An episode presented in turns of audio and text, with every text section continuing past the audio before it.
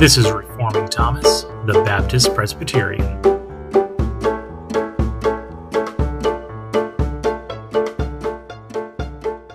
Bum bum bum bum bum bum bum bum bum bum bum bum bum Mr. Sandman. I overslept. Hey, howdy folks. Wherever you are, whatever you're doing. Hope this finds you well. Um, I woke up to a computer that restarted on me and lost the first 15 minutes of this episode, so that was great. Uh, serves me right for trying to get ahead of the game, though, right? That's not how this works. So, I guess you'll get the uninterrupted version of it. I was feeling so ahead of myself, I felt on top of things. Uh, just because I was in a really good mood yesterday morning, and I thought I could get 15 minutes of this thing, you know, laid down and ready. So, uh, with that said, hey, why don't you take a second, hit like and subscribe, leave a five star review. If you're going to leave a you know one star review, make sure it's really compelling. Um, much appreciated.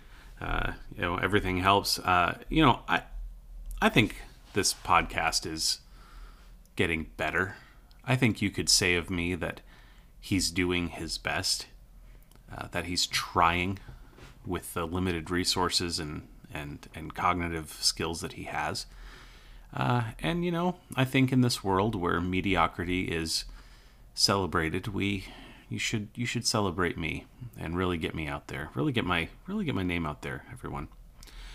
Um, so, uh, with that said, the first thing I wanted to talk about in this episode, uh, this is what I recorded yesterday. So hopefully, I I feel better about today than I did yesterday.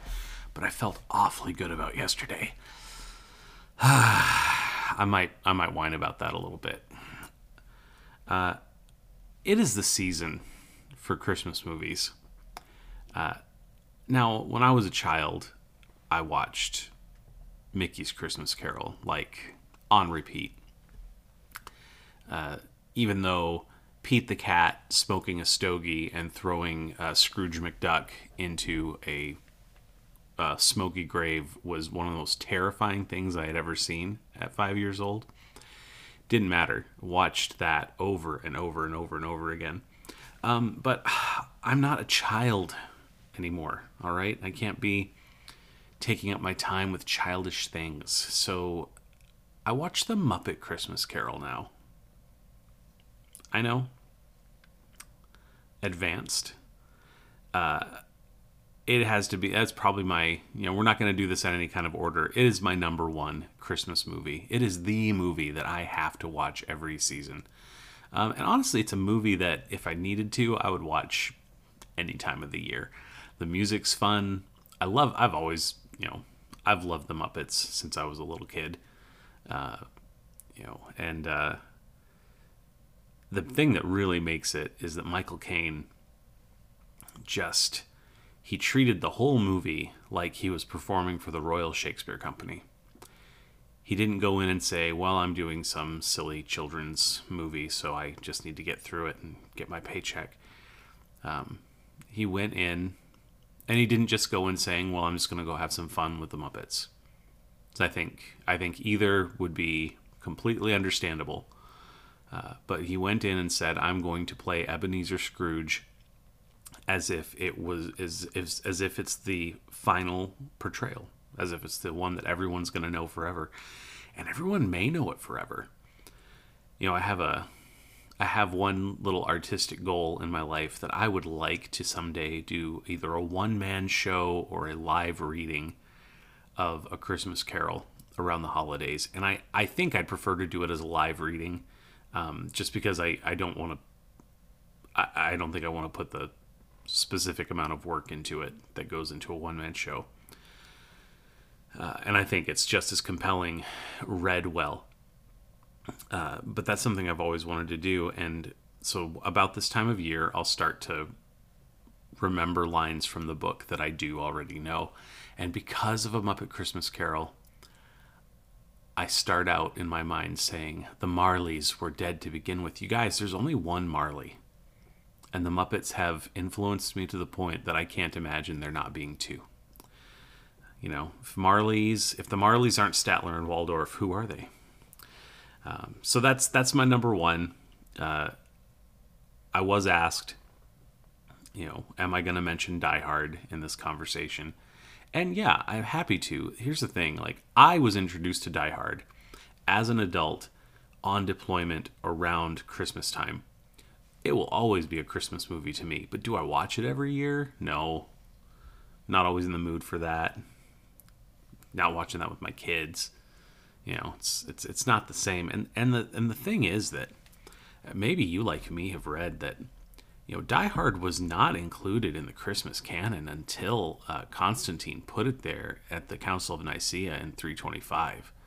You know, it's it's contested in its in its Christmas canonicity, and uh, and so we just have to we have to treat it as apocryphal. Is all I'm saying. Uh, it's not that it doesn't have its own value as a as a movie made by humans, but uh, but it is apocryphal. Okay. Looking at you, Baron von Strauss. All right. Uh, other one, big ones for me. Holiday Inn it has that one scene that's very unfortunate, uh, but otherwise, it's it's just the song and dance and that thing are amazing. Um, and uh, finally, stayed awake through most of the latest Grinch movie. It's been out for a few years now, I think. The one with Benedict Cumberbatch voicing the Grinch. And, uh, you know, you can't beat Boris Karloff in the 20 minute original. Uh, but my wife and my kids both like that version of the Grinch, and I've I've just never stayed awake during it. It's not a like or dislike. So I finally stayed awake longer. And I liked the backstory that they gave the Grinch in that version. I thought it was very compelling, much better than the Jim Carrey mess, you know. So there you go. Um, one day I may watch the whole thing. Yeah, how about that? Uh, finally, here, I know there are people who love bad Christmas movies, like bad as in Hallmark, schmaltzy, two blonde people falling in love as the snow falls. Um, and there are people who that's their guilty pleasure and they love doing that every year. They watch they watch like 20 of those different things. Uh, there are people who absolutely hate them. I'm somewhere in between. Once once a year about we will go looking through you know the long list on prime uh, of of bad christmas movies we can watch and a few years ago we ran across one called christmas cupcakes now, I'm not here to tell you that Christmas Cupcakes is a good movie because it's not. Oh my. I'm not here to tell you that I like that movie because I'm not sure I do. But it's become a Golden Family tradition because in this movie, for the last 15 minutes or so, the main characters enter a televised baking competition, and the judges are just off the wall hilarious. And then it makes the other characters in the in the movie better too. It makes them funnier. And and we've just gotten stuck with it and you know my wife said the other day because we we watched it already this year. And my wife said, "You know, the first time we saw this, so many things just didn't make sense and I couldn't put some things together." But now that I've watched it a few times, it makes less sense. It still doesn't make any sense. I don't understand. None of the plot points play out. Nothing that they say makes sense. I don't get it. Um, and and it's just so I, I highly recommend that you watch this movie. I can't guarantee that you'll like it, but it's it's become a tradition for us. Now the other Christmas movie that we found that way that we will never go back to was called The Christmas Lodge. And this is the ultimate problem with most everything anymore, right? It's theology everywhere in any kind of popular media, even up to and including a Hallmark movie. The theology is always so bad. So in Christmas Lodge, there's a scene. This is, I think, the scene where we turned it off. But the kids still quote this line every so often when they want to make everyone cringe.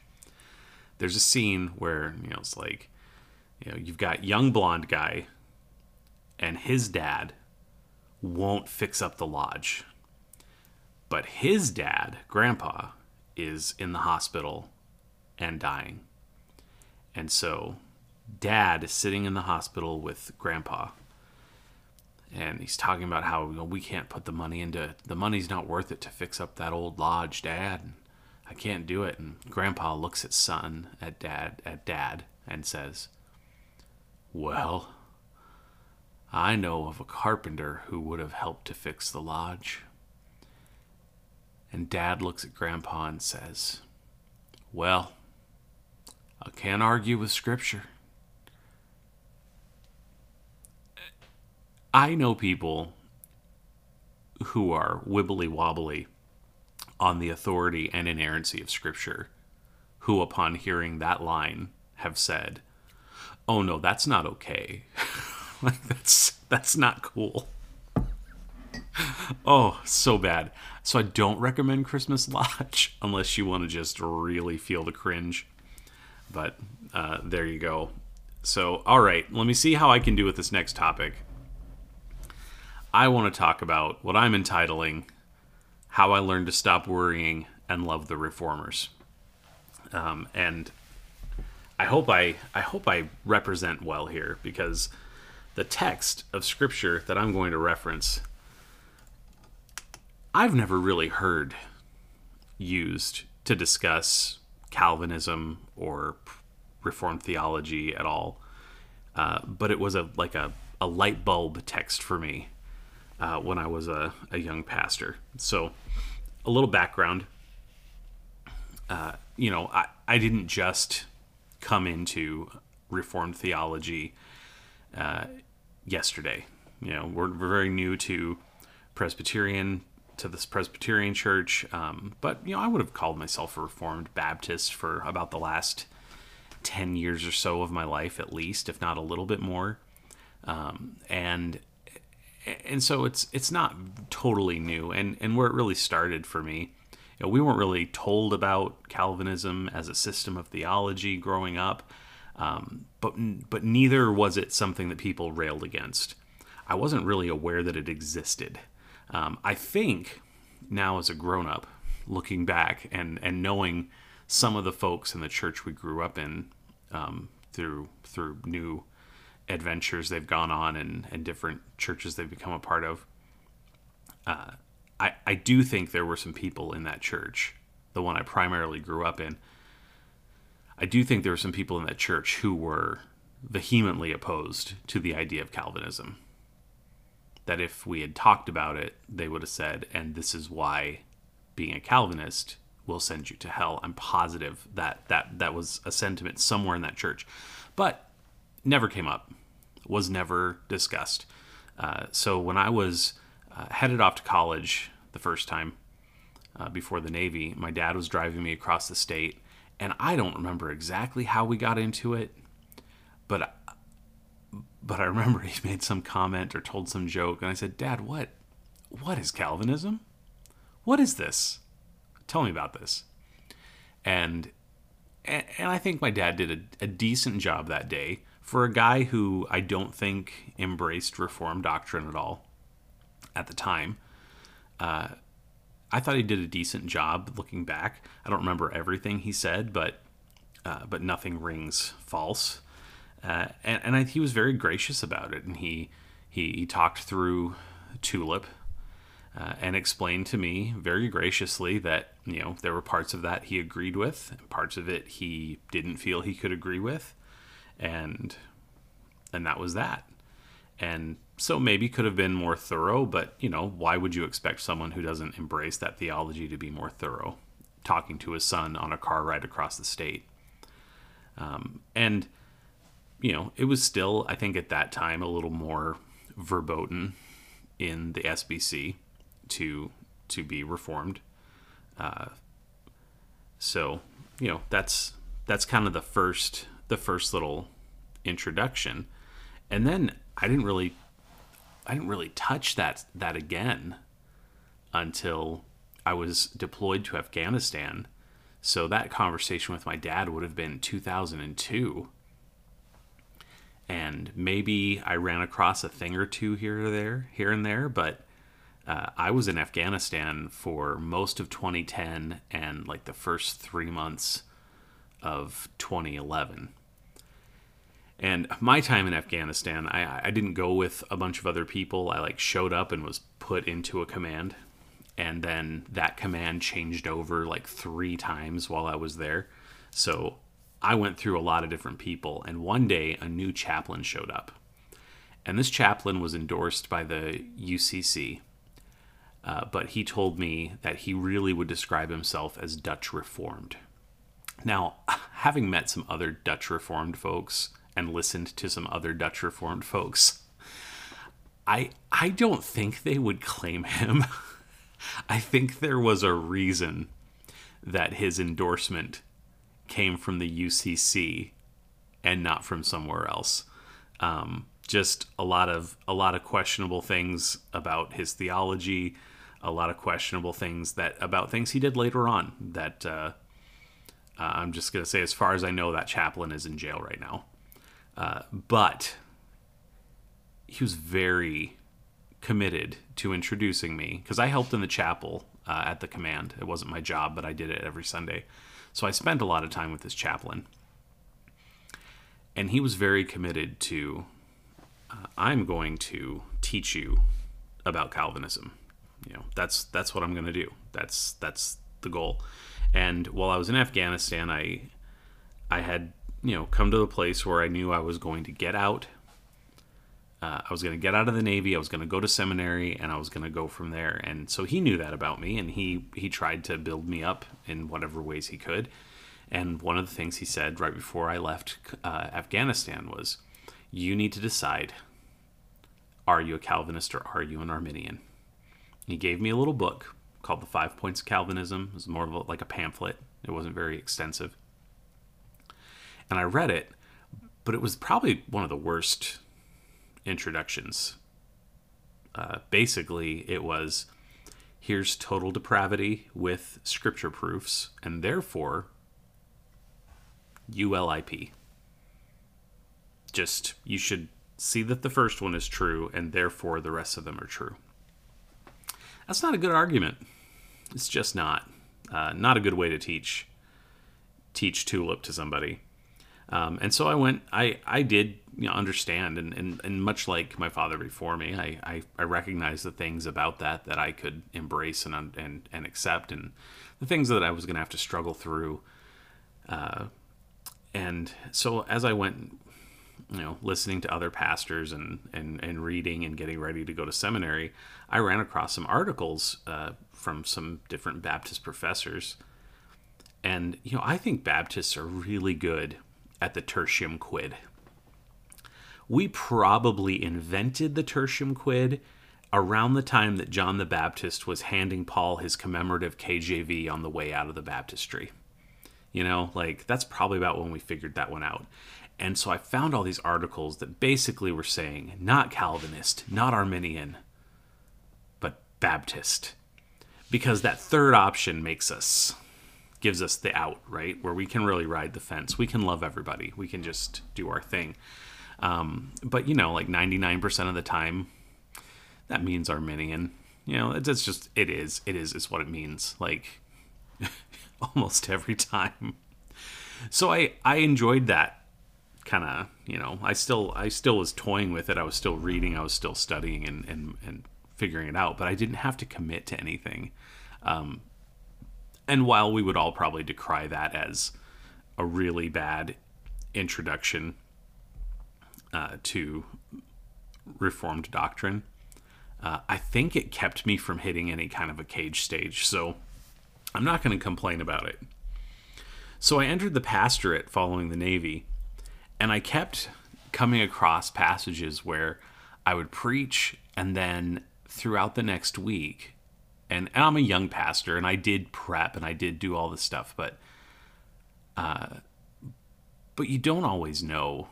Like I was doing seminary at the time. There's ma- great arguments to be had for pastors to do seminary first, to be a little older, to to push through. Like I I don't think I was doing a bad job preaching, but I would throughout the week, following a couple of sermons, stop and think, did I just preach Calvinism? like, where am I at? I, I can't. I can't tell what I did this week, and I'd have to kind of restudy my own sermon sometimes. Not every time, but sometimes. And you know, I'm I called my dad once. I said, Hey, I, this is how I handle this text. What do you think? He'd go, Thomas, I am a practitioner of the gospel, not a theologian. Are you preaching the gospel? Just preach the gospel. And okay, I appreciate that. But it didn't help me understand where I was at. Um, and, you know, one of the other things my dad had said over the years, my dad's, you know, my dad's a good guy, you know, like the guy. Uh, you know, for being a Baptist, he had said both to me and my brother at different times, hey, uh, if you're looking for something to read, anything from R.C. Sproul, you can take to the bank. So I'm reading a little bit of Sproul. I'm reading The Holiness of God. Um, have this big shift in my understanding of God's sovereignty. Kind of helps this big shift in my understanding of my relationship to God as a as a wretch. as a totally depraved human being, one that does not, you know, there's none who seeks after righteousness, no, not one, and there's this perfectly holy God. Okay, that that definitely started shaping some things for me. Um, and so I, d- I dug into it more and more, but I still was kind of keeping my distance, right? Because the, five solas are easy. Who doesn't at, who doesn't at least say they agree with those? You know, like you you read the five solas off, and people are like, "Yes, I affirm." and then you get you dig deeper and they're like well the bible has some good ideas but it's not authoritative in everything you know and so but you know so five solas easy uh, but tulip like what would people think and there's too much actor ego in this guy for me to not care deeply on some level how i'm viewed and talked about uh, i'm better now than i was but that's always in there so so here's where here's where the light bulb came on. And like I said, this is not a text that I've heard used for this purpose. And I didn't get as many notes written down this morning as I wanted about it. I was going to spend some time doing it until I woke up and found that 15 minutes of my episode were deleted. Keep having to check over just in case my I don't want this episode to go away, everyone. So I was preparing a sermon, and this would have been, you know, 11, 12 years ago. I was preparing a sermon on Matthew 25, 31 through 46, sheep and the goats. And I was reminded of this song. You know, I, I don't know. I, I've never really dug in that deep on Keith Green, the, the singer. The little bit I've read you know, it kind of appears like he was a pretty stalwart guy, but you know, he he was platformed when he was still very young in the faith, and I think that comes through in some of his music. Uh, it would have been interesting to see his theology develop uh, if he had if he had lived longer, because you know some of the some of his songs are are really really moving and some of his songs i would always sit there and think uh, what what what did you just sing? Uh, and some of them had kind of a it's kind of an attitude to them. But he has a song uh, based on this text where for the most part he just reads the text uh, of, of this parable with him with playing music underneath it. And he kind of over dramatizes you know the sheep and he over dramatizes the goats and the, the sheep sound like pure angels and the the goats sound like sniveling you know whatever. And and uh, he gets very very big and dramatic uh, when he when he's the voice of of, of, of Jesus in, in the song. And uh, it's one of those things that as as an actor and as a performer I I had to listen to like 12 times because I and I had to go find videos of him doing the song because I just the delivery uh, I don't like it. I don't I don't find it to be like uh, honest and genuine uh, acting or you know and maybe he wasn't intending to act either you know that's fine Uh, but either way, I did not find I do not find it genuine. I don't find it honest. And when I when I see or hear stuff like that, I usually end up watching that performance more more than I would watch, you know, Michael Caine as Scrooge giving a genuine Scrooge performance. I'll watch I'll watch the the schmaltzy thing about 12 times just to try to understand why that happened and what was going on in that actor's process or in that performer's process. So uh, the the key to, to his song on this passage is that at the end, you know, after you know going to the sheep and whatever you did unto the least of unto the least of these, you did unto me, and to the goats, as you did not do it to the least of these, you did not do it to me. Uh, at the end of the song, Keith Green very emphatically says, and the only difference between these two groups is what they did and didn't do. And that struck me very wrong. Uh, and that's not why I went to preach this passage 12 years ago, but it was definitely pretty loud in my head. Uh, is that the difference between the sheep and the goats? I don't think it is. For one, yes, it is true that faith without works is dead, that there should be fruit, right? That you can see the fruit of a Christian in their in their life and in their walk and in the, the work that they're doing. You can see that fruit. You can see the works that are there. That's that's the thing. Uh, but it's also true that an atheist can put a dollar in the Salvation Army pot and feel good about it. You know, there's there are atheists who give to charity, who volunteer their time, who who who adopt orphans, who who do all those things, uh, and we are taught emphatically in Scripture not only that faith without works is dead, but that it is not by your works; it is by grace you have been saved, not of works, not not of not of anything you can boast about. Uh, and to to boil the parable of the sheep and the goats, which is really it's really a par- it's really explaining the final judgment that's what this is really about. It's not about my journey into Calvinism. you know, uh, to boil that down to something that's if if he was not teaching works righteousness in that song, it sounded an awful lot like he was. Uh, so so I got to thinking as I'm as I'm preparing through this this text, and I I think, well,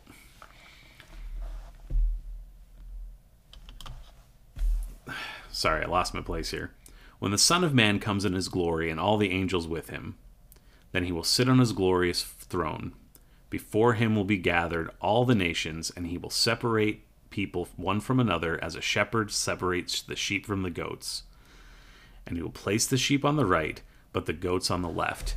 Here's the thing this is going to blow your mind. I'm about to say something really deep and profound.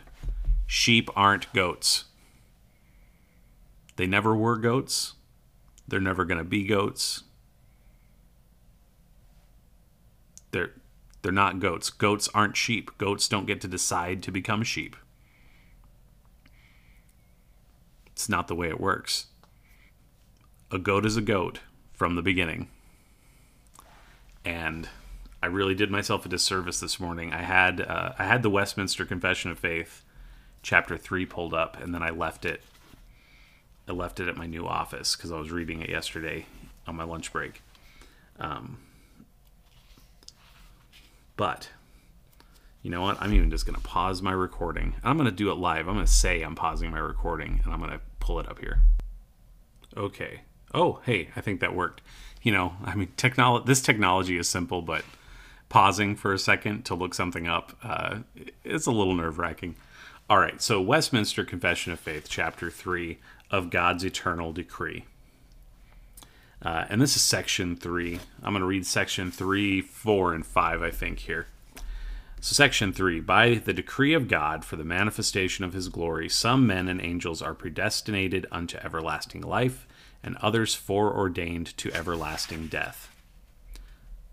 Section four These angels and men, thus predestinated and foreordained, are particularly and unchangeably designed, and their number so certain and definite that it cannot be either increased or diminished. Section 5.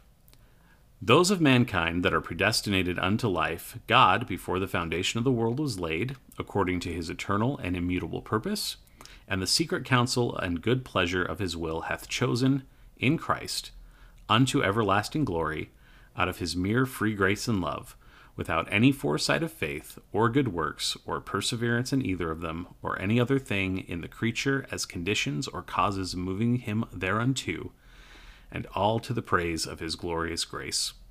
It's a lot of words. I may have even missed a sentence in there. I apologize. I just kept reading.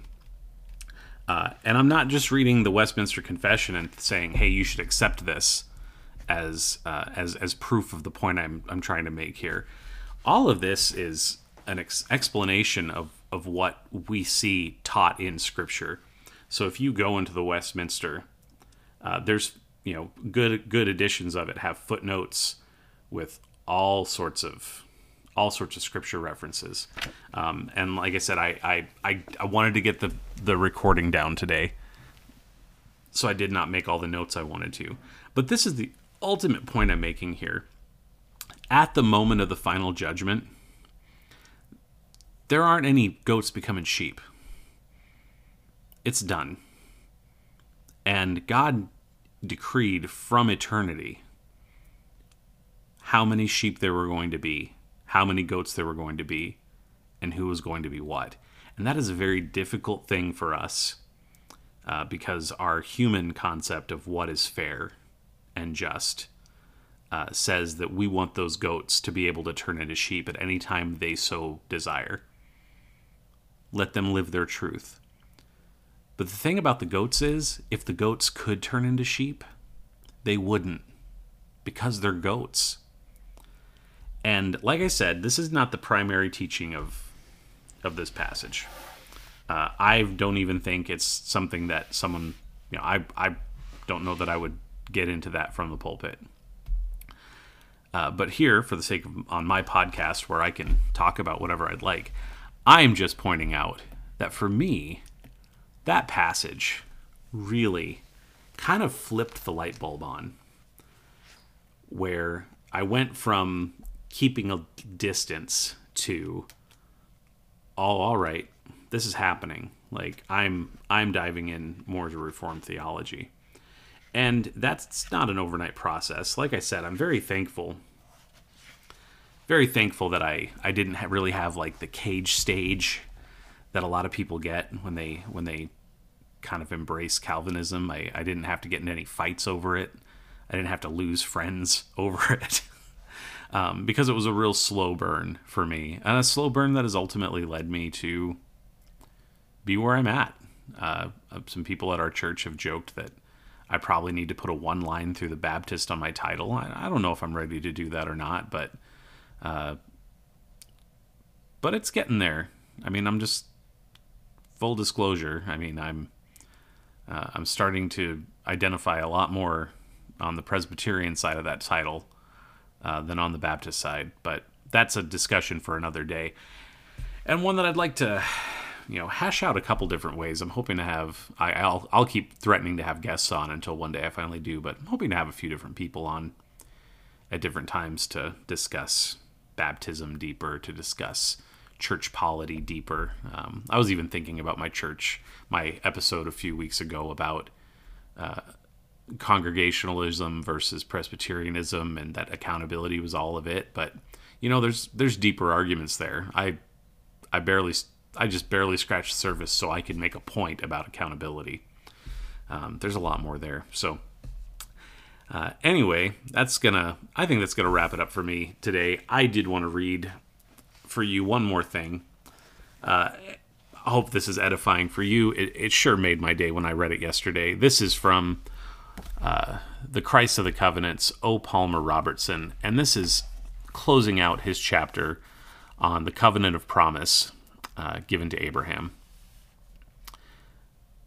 The pleading voice of the patriarch had urged, How can I know? How can I be sure? The solemn ceremony of covenantal self malediction provides the Lord's reply I promise. I solemnly commit myself as Almighty God. Death may be necessary, but the promises of the covenant shall be fulfilled. In Jesus Christ, God fulfills his promise. In him, God is with us. He offers his own body and his own blood as victim of the covenantal curses. His flesh is torn that God's word to the patriarch might be fulfilled. Now he offers himself to you. He says, Take, eat. This is my body. This is my blood of the covenant shed for many. Drink all of you of it. Good day.